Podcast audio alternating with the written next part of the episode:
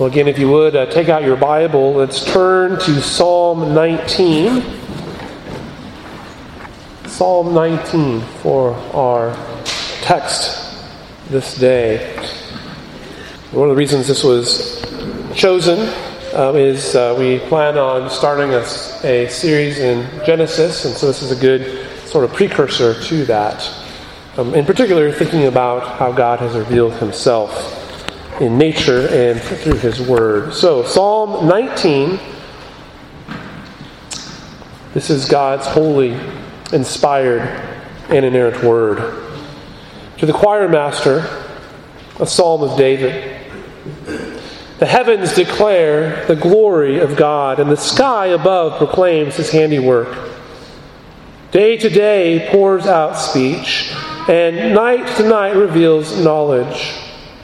There is no speech, nor are there words whose voice is not heard. Their voice goes out throughout all the earth, and their words to the ends of the world.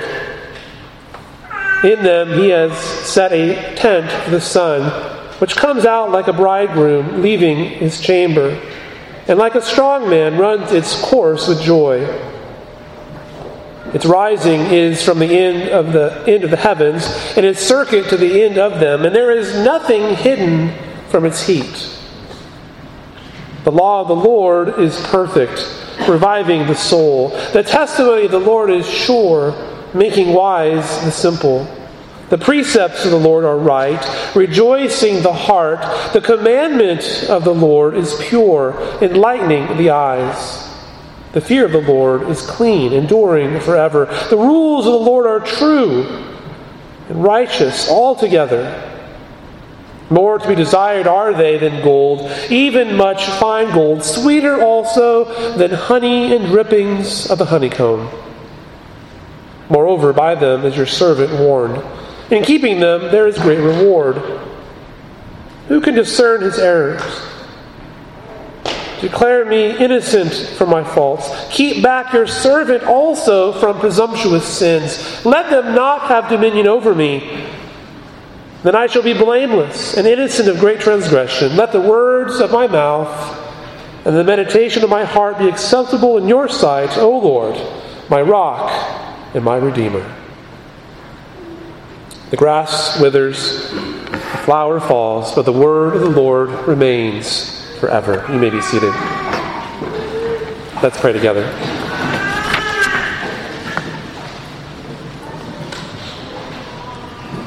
Father in heaven, we thank you for this reading of your word.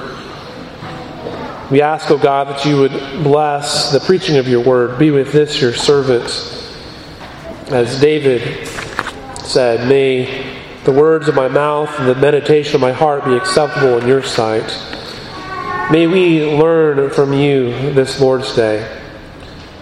And we pray all these things in Jesus' name. Amen. One of the joys of living in a rural area like we do is that we get to see the night sky more of the stars.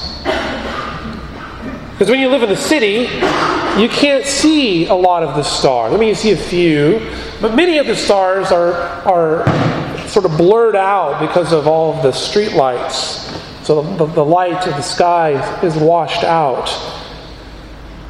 When you gaze up at the sky, when you begin to contemplate the vastness of the universe, how the stars in the sky, how the sun and the moon, and all the planets of the galaxy, how all of these things fit together how vast and grand the universe is, one ought to be in awe of God.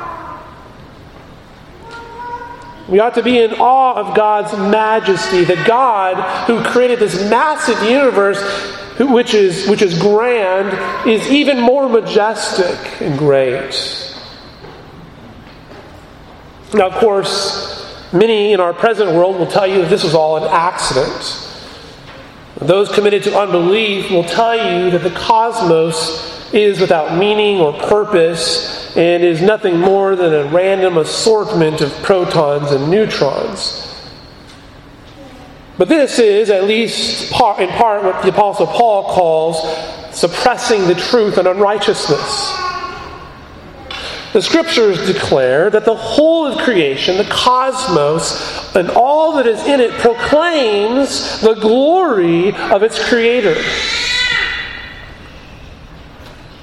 But this, the created order of the universe, is only one of two ways in which God has revealed himself. God reveals himself in this creation, but he also declares himself in his word. God revealed himself, first of all, through what we might call natural revelation, or sometimes it's called general revelation. That is, the created and ordered universe.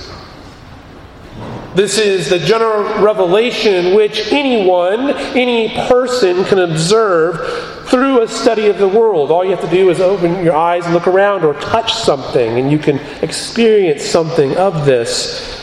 Sometimes theologians will refer to this as the book of nature. This is the first and most easily observed revelation of God. And everyone in the world has experienced this to some level or other. The second, and most critically, God has revealed himself by what is sometimes called special revelation. That is, he has revealed himself through his word, spoken through the apostles and through the prophets, and inscripturated for us in the uh, scripture of the Old and New Testaments. This special revelation finds as its ultimate end the person and work of the Lord Jesus Christ, who is the Word made flesh. In special revelation, God has spoken directly to his people. And as a believer then contemplates these two kinds of revelation, the psalmist David declares that this ought to lead us to worship and glorify God in response to it. And this is what we're looking at today God's revelation of Himself in creation and God's revelation of Himself through His Word and the proper response of God's people to that revelation, namely worship and glory to God. And so that really is our basic outline uh, today. And so we open our study in verse 1 with this The heavens declare the glory of God, and the sky above proclaims his handiwork. Now, I want you to notice Psalm 19 doesn't open the way many of the other Psalms do, with praise or even a call to praise. It begins with the awesome creative work of God. When one looks at the vastness of the heavens, we ought to see God's glory in it. And all of us have experienced this. All of us have, you know, sat under the night sky and, you know, maybe maybe laid out on the grass and you, you looked at the stars. And have this feeling of being sort of overwhelmed with the, the grandeur and awesomeness, how big the world is, and how tiny you are. Creation itself speaks to the fact that there is a creator. As a matter of fact, uh, Romans 1, as we read, the world is without excuse. It's so clear in creation that the world has no excuse. The scriptures don't need to prove the reality and existence of the Creator God. This can be taken as a presupposition because the world itself already gives evidence of God's power and divine nature. It is, in fact, inexcusable to deny God's power and glory. The Apostle Paul wrote of this as well as we read in Romans chapter 1 for his invisible attributes, namely his eternal power and divine nature, have been clearly perceived ever since the creation of the world and the things which have been made, so they are without excuse. The whole world can see clearly the reality of the Creator. So, after this introductory material, then the psalm begins with the heavens declare. The, the, the vast universe is speaking. Now, immediately, as we see this, the poetry is, uh, of the psalm is presenting us with a bit of surprise. The universe, an inanimate object, is communicating, it's speaking in some sense. The heavens are suddenly uh, proclaiming or, or pouring forth speech. Now, of course, we understand that the heavens do not audibly speak. Uh, this, the genre of this, uh, of this literature, of course, is psalm. The Psalms are poetry. So this is, this is poetic.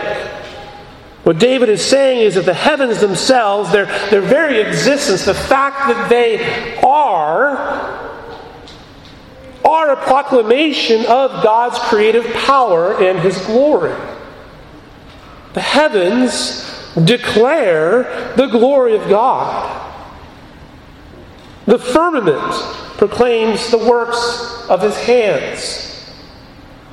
Now, you should probably note this. Our English translations, uh, in some ways, obscure this, but there is a clear reference to, to the creation narrative of Genesis 1 1. In the beginning, God created the heavens and the earth. And the continual cry of nature from the very first moment of creation up to this present time and will continue on into the future is that God has made all that there is, and God is very glorious. And so the universe speaks to this.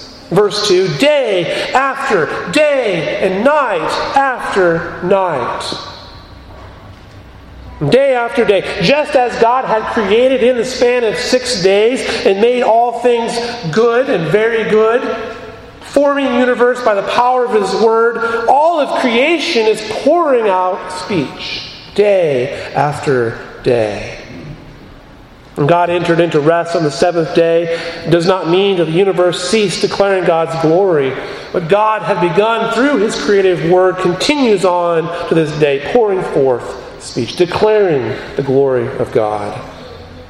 And this phrase here, pours out speech, provides a bit of a word picture of a, a fast flowing uh, or bubbling stream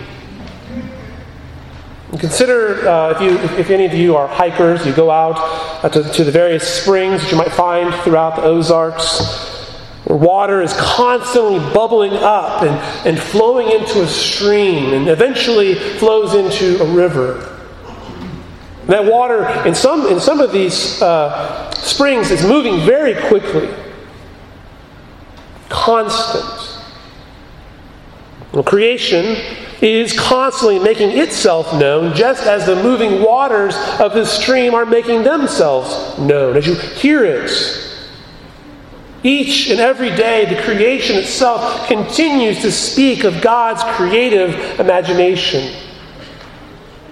This is happening every day, everywhere. And in the psalm, the sun is particularly highlighted in verses 4 through 6. But the story the heavens are telling is not confined to the daylight hours alone.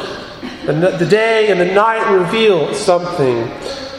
The nightly display of the stars, the planets, and the sky. This is a display of the knowledge of God.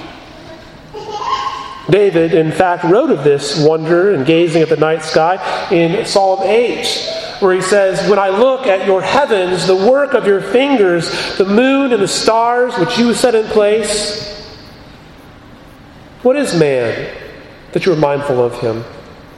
And the Son of Man that you care for him? Yet you have made him a little lower than the heavenly beings and crowned him with glory and honor you speak about you know, sitting, looking at the night sky, and feeling overwhelmed. David felt that. And yet, he also glorified God in it.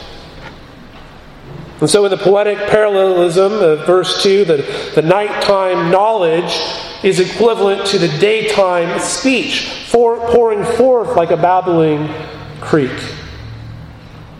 And further, the Hebrew construction of day after day and night after night emphasizes the continuity of God's continued revelation in nature. God is constantly revealing himself in his created order. And so, this is the point. God's creation constantly speaks of God's glory. And yet, verse 3 there is no speech nor are there words whose voice is heard. And so the heavens and the earth testify to the glory of God, and they do this without audibly speaking. It is not that the earth is talking to us in an audible sense. It's, there's no human voice or no voice that can be heard. The language which creation uses surpasses any human language in the sense that anyone in the world, regardless of what language you speak, anyone in the world can understand this. Which is why Paul's point in Romans 1 that's why they're without excuse. The world is without excuse when it comes to worshiping the one true God because the created world itself is a clear testimony to them. They're aware by observing the world of the existence and power of God, and so no human being is without excuse for failing to worship and recognize the Lord. And so there may not be an audible voice to be heard in the world, but, but the whole of creation is speaking. And this is established more pointedly in verse 4, where it says, Their voice goes out throughout the earth, and their words to the end of the world. And so creation itself, which has left everyone without excuse for their belief, but it is proclaiming to all the people the reality of God's power and His glory, which is His due. All of humanity is already convicted of the knowledge of God, but the fact remains that many in our world are not worshiping the Lord, but are instead in rebellion against Him. Of course, this proclamation from nature is enough to convict, convict us of sin. We can come to a knowledge that God exists, that He is owed worship, that we uh, have fallen short of His glory, but it is not enough to bring one to a knowledge of salvation. You can't go take a, a walk in the woods and come to a saving knowledge of Jesus, as, as pleasant as a walk in the woods may be. And so there's a necessity for the gospel to be preached. There's a necessity for God's word to be proclaimed. And it's here that David incorporates a metaphor using the sun. And the sun, of course, is a feature of the sky and demonstrates the glory and goodness of God, and has done this since the fourth day of creation, when the sun was made. The sun is necessary for life to exist on our planet. It warms the planet, it allows plants to grow and trees to grow. In a poetic metaphor, the sun resides in a tent which is pitched in heaven and is like a bridegroom departing his marriage chamber and is also like a champion who is running a race. And so this bridegroom uh, champion departs his tent and he begins to run a course across the sky like an athlete running a race, dressed in his finest and joyfully beaming for the magnificence, for the magnificent occasion. Because a wedding is, is, a, is, a, is a time of great celebration. And so is the rising of the sun. Every day is a cause for joy, for this is the day that the Lord has made. Let us rejoice and be glad in it. And so the sun, like the metaphoric strong man, rejoices in the race, shining brightly and bringing life and warmth. And so, continuing with the metaphor, as the sun makes its way across the sky from east to west, from one end of the sky to the other on a circuit, there is nothing which is hidden from its heat. No one can be outside and remain unaffected by the presence of the sun. Now, when the sun goes down, there's an impact. The temperature will drop, except for in the Midwest probably the only place I've ever lived where uh, the temperature could go up during the night and down during the day, but everywhere else in the world, the sun warms and illumines all that people say and do. God's glory and power are visible in its creative works. These signs cannot be ignored, or if they are ignored, they're ignored to your own peril. For just as nothing can be hidden from the heat of the sun, nothing is hidden from God. Just as one cannot hide from the heat of the sun, one cannot hide from the wrath and judgment of God, which is to come. And this is the point that David is making. God has revealed himself to the world, though all of the world is without excuse, and all the world can't hide from God. Nothing will be hidden from him. All of humanity will is without excuse because they're able to discern God's goodness and power. And of course, this is not enough. This is only enough, or this is only enough to condemn us. It's not enough to save us. Because nothing is hidden from God. Our sin is not hidden from God. But thankfully, God does not leave his creation there, does he? When man fell in rebellion against him, but he has revealed himself in his word. He has made the way for salvation. For those who know God through his creative work and the constant divine examination uh, uh, illustrated by the sun's daily march across the sky, there's still further need of guidance. And how can man know God's will? How can man know God's expectations if God does not reveal himself in his word? Therefore, God gave his Torah or his law. This section of the psalm in verse 7 begins very generally. It says, the, the law of the Lord is perfect, reviving the soul. The testimony of the Lord is sure, making wise the simple. What David does in verses 7 through 9 is describe the Word of God and the impact it has in six couplets. And so David begins with God's Word, His law, which is perfect. God's Word is perfect, it is complete, it is without blemish. There's no failing in God's Word.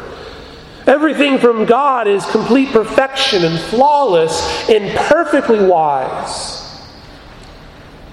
In fact, not only is God's law perfect, but God's law also revives the soul.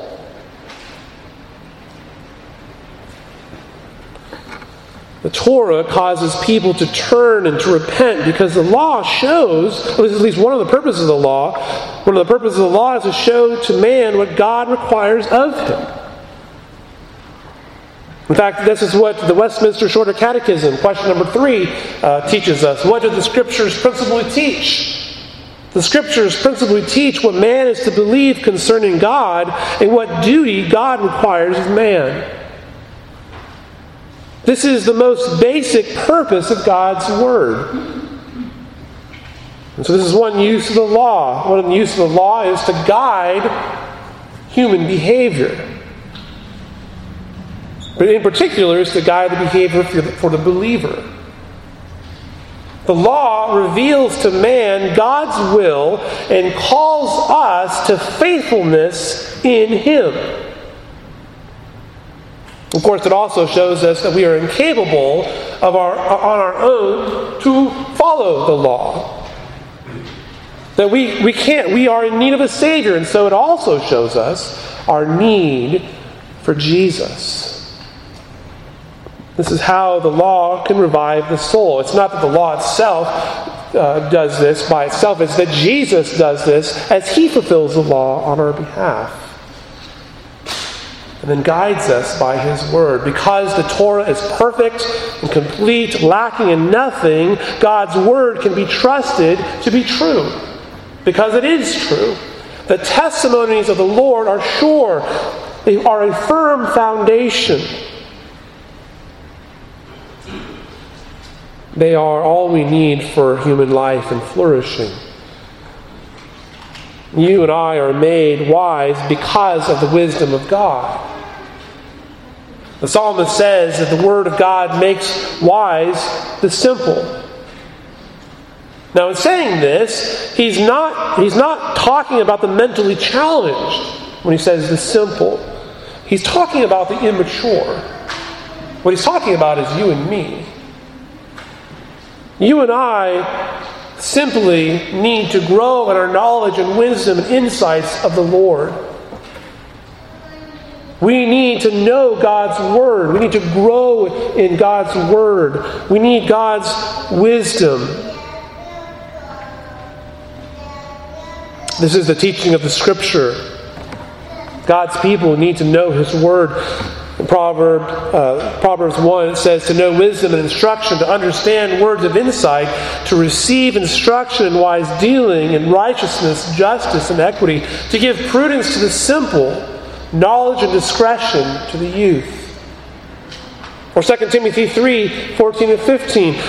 But as for you, continue in what you have learned and have firmly believed, knowing which from what from whom you have learned it, and how from childhood you have been acquainted with the sacred writings, which are able to make you wise for salvation through faith in Christ Jesus. This is where the scriptures lead us to. It is a faith in Christ salvation found in Him. In verse 8, we see the law is likened to precepts which, if followed, will lead on to the goal of right living. The precepts of the Lord are right, rejoicing the heart. The directions of the Lord are not leading us on crooked paths. The Lord doesn't lead us on crooked paths. God is not misleading. God does not take us on a wild goose chase through life. The precepts of the Lord are straight, they are right. They guide you like a roadmap through life, leading you to the place of joy. And people are always seeking happiness. They try to find fulfillment in the things of the world. But these are crooked and false paths. They don't lead to joy, these paths lead to destruction. Now, joy is found in the Lord, and the Lord leads us to that in His Word. Therefore, the law of God is not restrictive. It's not that God is a killjoy. He does not desire to cause you to be miserable in this life, though you will suffer in this life. No, His law is good. And from it, we find that which pleases Him. And so the law is like a guardrail keeping us from harm, spiritual harm. The law shows us our need for a Savior, it points us to the place of righteousness in Christ. It, it, it, and in Christ, there is true joy for the heart. This is where it leads. This is where the word leads to. It leads to, to true joy found in the Savior, Jesus Christ. At the end of verse 8, then, it says, The commandment of the Lord is pure, enlightening the eyes. Here, the psalmist reconnects with the imagery of the sun from earlier like radiant light which causes our eyes to see, the commandments of the Lord are pure and allow us to see reality for what it actually is. The law of God illuminates dark places, it illuminates dark souls, points the spiritually dead to life. The Word of God is a lamp to my feet and a light to my path, Psalm 119, verse 105 reminds us. The radiance of the light provides the eyes of the elect a light which guides our way, guiding us to Christ. To give enlightenment to the eyes means to enliven, to restore life, since the eyes of the spiritually dead are darkened, unable to see the truth. The last two couplets in verse 9, though, see a change in the pattern. Instead of Torah, or the word, the psalmist here uses fear, the fear of the Lord. The fear of the Lord, this is a characteristic of the believer. The fear of the Lord is clean, enduring forever. The rules of the Lord are true and righteous altogether. To fear the Lord is to have an attitude of humility, faithfulness, dependence on the Lord. The fear of the Lord, the Proverbs teach, is the beginning of wisdom. What is being described here is the effect that the Word of God has on the believer. The Word creates in the believer the fear of the Lord, and this is clean, this is pure, this is holy, and this will endure. The rules of the Lord are true, they are righteous. There is no fault to be found in God's statutes or his rules. Though, in, in fact, there is great beauty to be found in God's law. Since the Word of God is pure, sure, right, uh, perfect, sure, right, pure, clean, and true, providing revival for the soul, wisdom, joy in the heart, light for the eyes, with everlasting endurance, and is altogether righteousness. This is beautiful. This is what the Word is, the believer. And because of this, verse 10, the word is more to be desired than gold, even the finest gold, sweeter also than honey and the drippings from the honeycomb. This is how wonderful the word is. The word of God is precious. It is a precious resource for the human being because in it we are given the wisdom and revelation of God. God has revealed himself to us. In the Word, we find the character of God. In the Word, we see how we are to live in a world which is difficult and full of all kinds of miseries, all kinds of wickedness and difficulties. And so the psalmist here heaps praise on God's Word, indicating that its value is beyond even the most precious of metals pure gold it is finer. It is sweeter than even the most delectable sweetness, even sweeter than the honey dripping from the honeycomb. These are valuable things, which the psalmist says pale in great comparison to the Word of God. There is nothing, there is nothing as valuable to man as the Word of God silver, gold, precious goods of this present world, these are of no value in comparison to the word of the Lord. This is why often when we work with people who have financial needs, we try to point out to them that their greatest need is not the physical needs of this world. It may be a need they have, but it's not their greatest need. Their greatest need is spiritual in nature. What they need is the Word of God. Our souls need spiritual feeding. Our souls need spiritual feeding, just like your body needs physical feeding. You need to be fed with the Word of God. I hope you see the Word of God is more precious to you than any, anything that you have. When we begin to view the Word of God as the nourishing goodness that it is, it will change our, our outlook on life. We will crave the Word of God just as you might crave a, a delectable sweetness. For in the Word we grow in our knowledge and understanding of our King and our Lord and our God. And so then this brings us to our final heading. As we consider the, the vastness of the universe and God's uh, creative imagination, as we consider the wonders of His Word, as God has revealed Himself, and the, the preciousness of the Word of God, and all the ways in which it blesses us and brings us joy We come then to the response of men. How should we respond to God? Now, the Word of God, the Word of the Lord, the psalmist tells us, has a warning and a promise of great reward. A warning and a promise. And what are those, these, those great rewards? Well, the psalmist gives the answer by posing this question Who can discern his errors?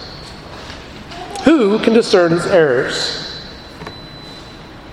Now, the answer, of course, is obvious. Only God can discern the, the heart of men.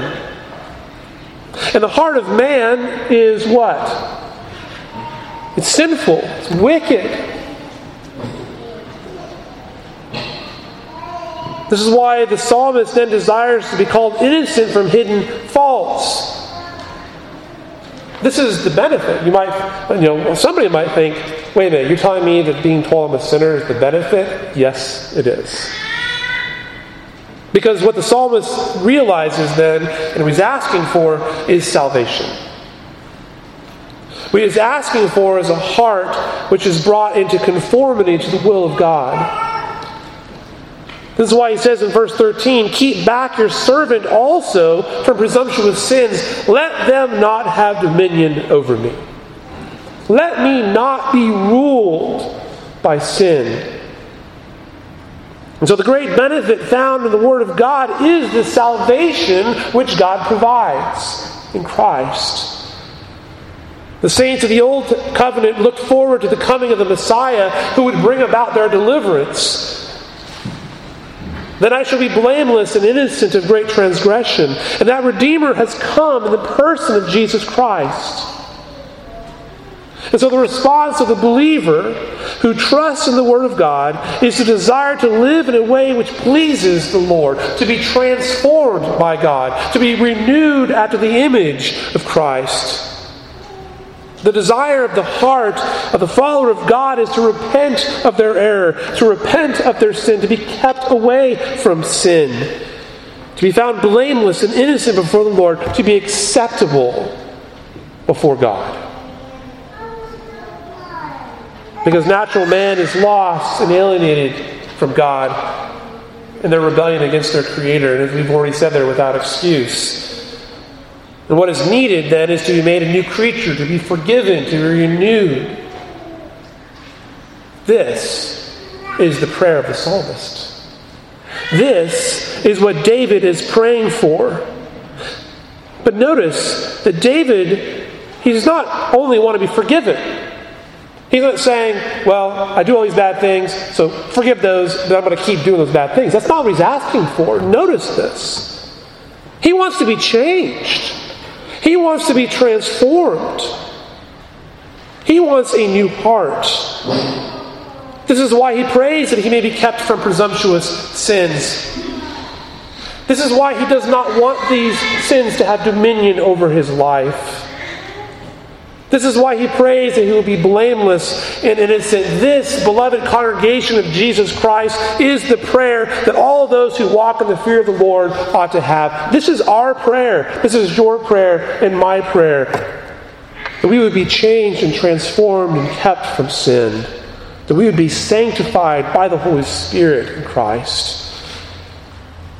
This is the aim of the Christian to walk by the Spirit and not by the flesh to turn from our sin and turn and be refreshed and renewed in the, in the Lord with a desire to always follow the Lord.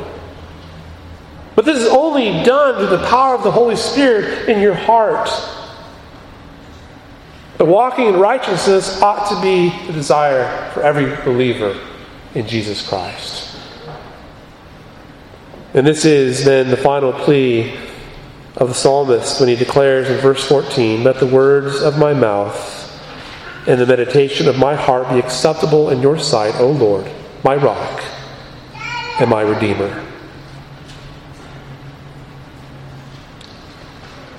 When one begins to understand the problem that I am sinful and God is holy and righteous, that God does not just sort of overlook sin, sort of wink at sin. And we, we, we, see that we have sinned, all have sinned and fallen short of the glory of God. We begin to see the difficulty of being acceptable in God's sight. On our own, in our own power, we cannot be made, we cannot on, our, on ourselves become acceptable in God's sight. We need to be transformed by the Spirit of God. And the law of God, as we have seen, has condemned us we are incapable of keeping it perfectly. And so what is needed is sacrifice. What is needed is death on our behalf. The wages of sin is death, Romans 6.23 tells us, but the free gift of God is eternal life in Christ Jesus our Lord. And this is our hope. The true Christian's heart desire to live in a way pleasing before the Lord is only possible by faith in the Lord Jesus Christ. He is the one who came and lived perfectly, perfectly pleasing before the Lord. He is the one who fulfilled all aspects of the law which we could not and cannot. By faith, we are reconciled to God in the death and resurrection of the Lord Jesus Christ. And so, our response to God's revelation and creation and His Word, which is revealed to us, is to worship Him and give Him glory to live by faith. Because our blamelessness before God, our being made perfect, is only possible by faith in Christ. He is the one who came to set the captives free. This, beloved congregation, is the good news of the gospel. Jesus is the Lamb of God, who's a sacrifice himself, which was suitable before God to forgive us our sins. And we are his people by grace through faith. And so our response to God as his people, as we look at the heavens, as we consider the declaration of, of the heavens and of, of his word, is to give him all glory. Soli Deo Gloria, to glory to God alone. We worship him. Worship by faith in Christ Jesus, our Lord. Worship the Lord knowing that as all of creation speaks, God Himself has spoken. And He's calling you, and He's calling me to His worship. He's calling us to rest and trust in Jesus Christ, our Savior, who has made you by faith acceptable before God. And really, isn't this the point? God has revealed himself in all of creation. God has revealed himself through his word, written down for us in the scriptures of the Old and New Testaments. And the response of the people then is to worship him and give him all glory. When you and I consider the awesomeness of God, his majesty, his grandeur, how, how God, how transcendent God is, and we also further consider the wicked state of human beings, and further, that God doesn't owe us anything. Sometimes we think that we, we're presumptuous of our own salvation. It's amazing that God has made himself known to us and has sought to rescue some and make them his children. When you consider all that, you consider the greatness of the universe, and you consider the greatness of God, and you consider the greatness of our own sin, it in a sense, that God would even bother with us. How awesome that really is. Son of God came to reconcile sinners and to reconcile the whole cosmos to himself. And as a conquering king, he has subdued us to himself, but he didn't subdue us to simply make us slaves. He subdued us to make us sons by adoption through Christ. We are saved by grace through faith. And he does he has earned the way for us. We don't have to earn our way, He has done that for us. And thus Jesus says in Matthew 11, Come to me, all who labor and are heavy laden, and I will give you rest. Jesus is inviting us into his rest. He says to take his yoke upon him, learn from me, for I am gentle and lowly in heart, and you will find rest for your souls, for my yoke is easy and my burden is life. Light. Beloved, find your rest in Christ. He is your Savior, who by His Word and Spirit makes you acceptable for God. Rest in Him. For our Lord is like a gentle shepherd. He does not crush us, He restores us to life. And for that, we give Him all praise and glory. We do so with joyful hearts for the salvation that He has given to us. Rest in Christ. Let's pray together. Father in heaven, we thank you for your word. We thank you for this psalm which we have studied together. And what an encouragement it is to consider not only uh, the, the vastness of your created order, but how you've revealed yourself in your word, and most critically through Jesus Christ, our Savior, our Redeemer, our rock. Help us, O oh God, to find our rest in Jesus. We ask these things in Jesus' name. Amen.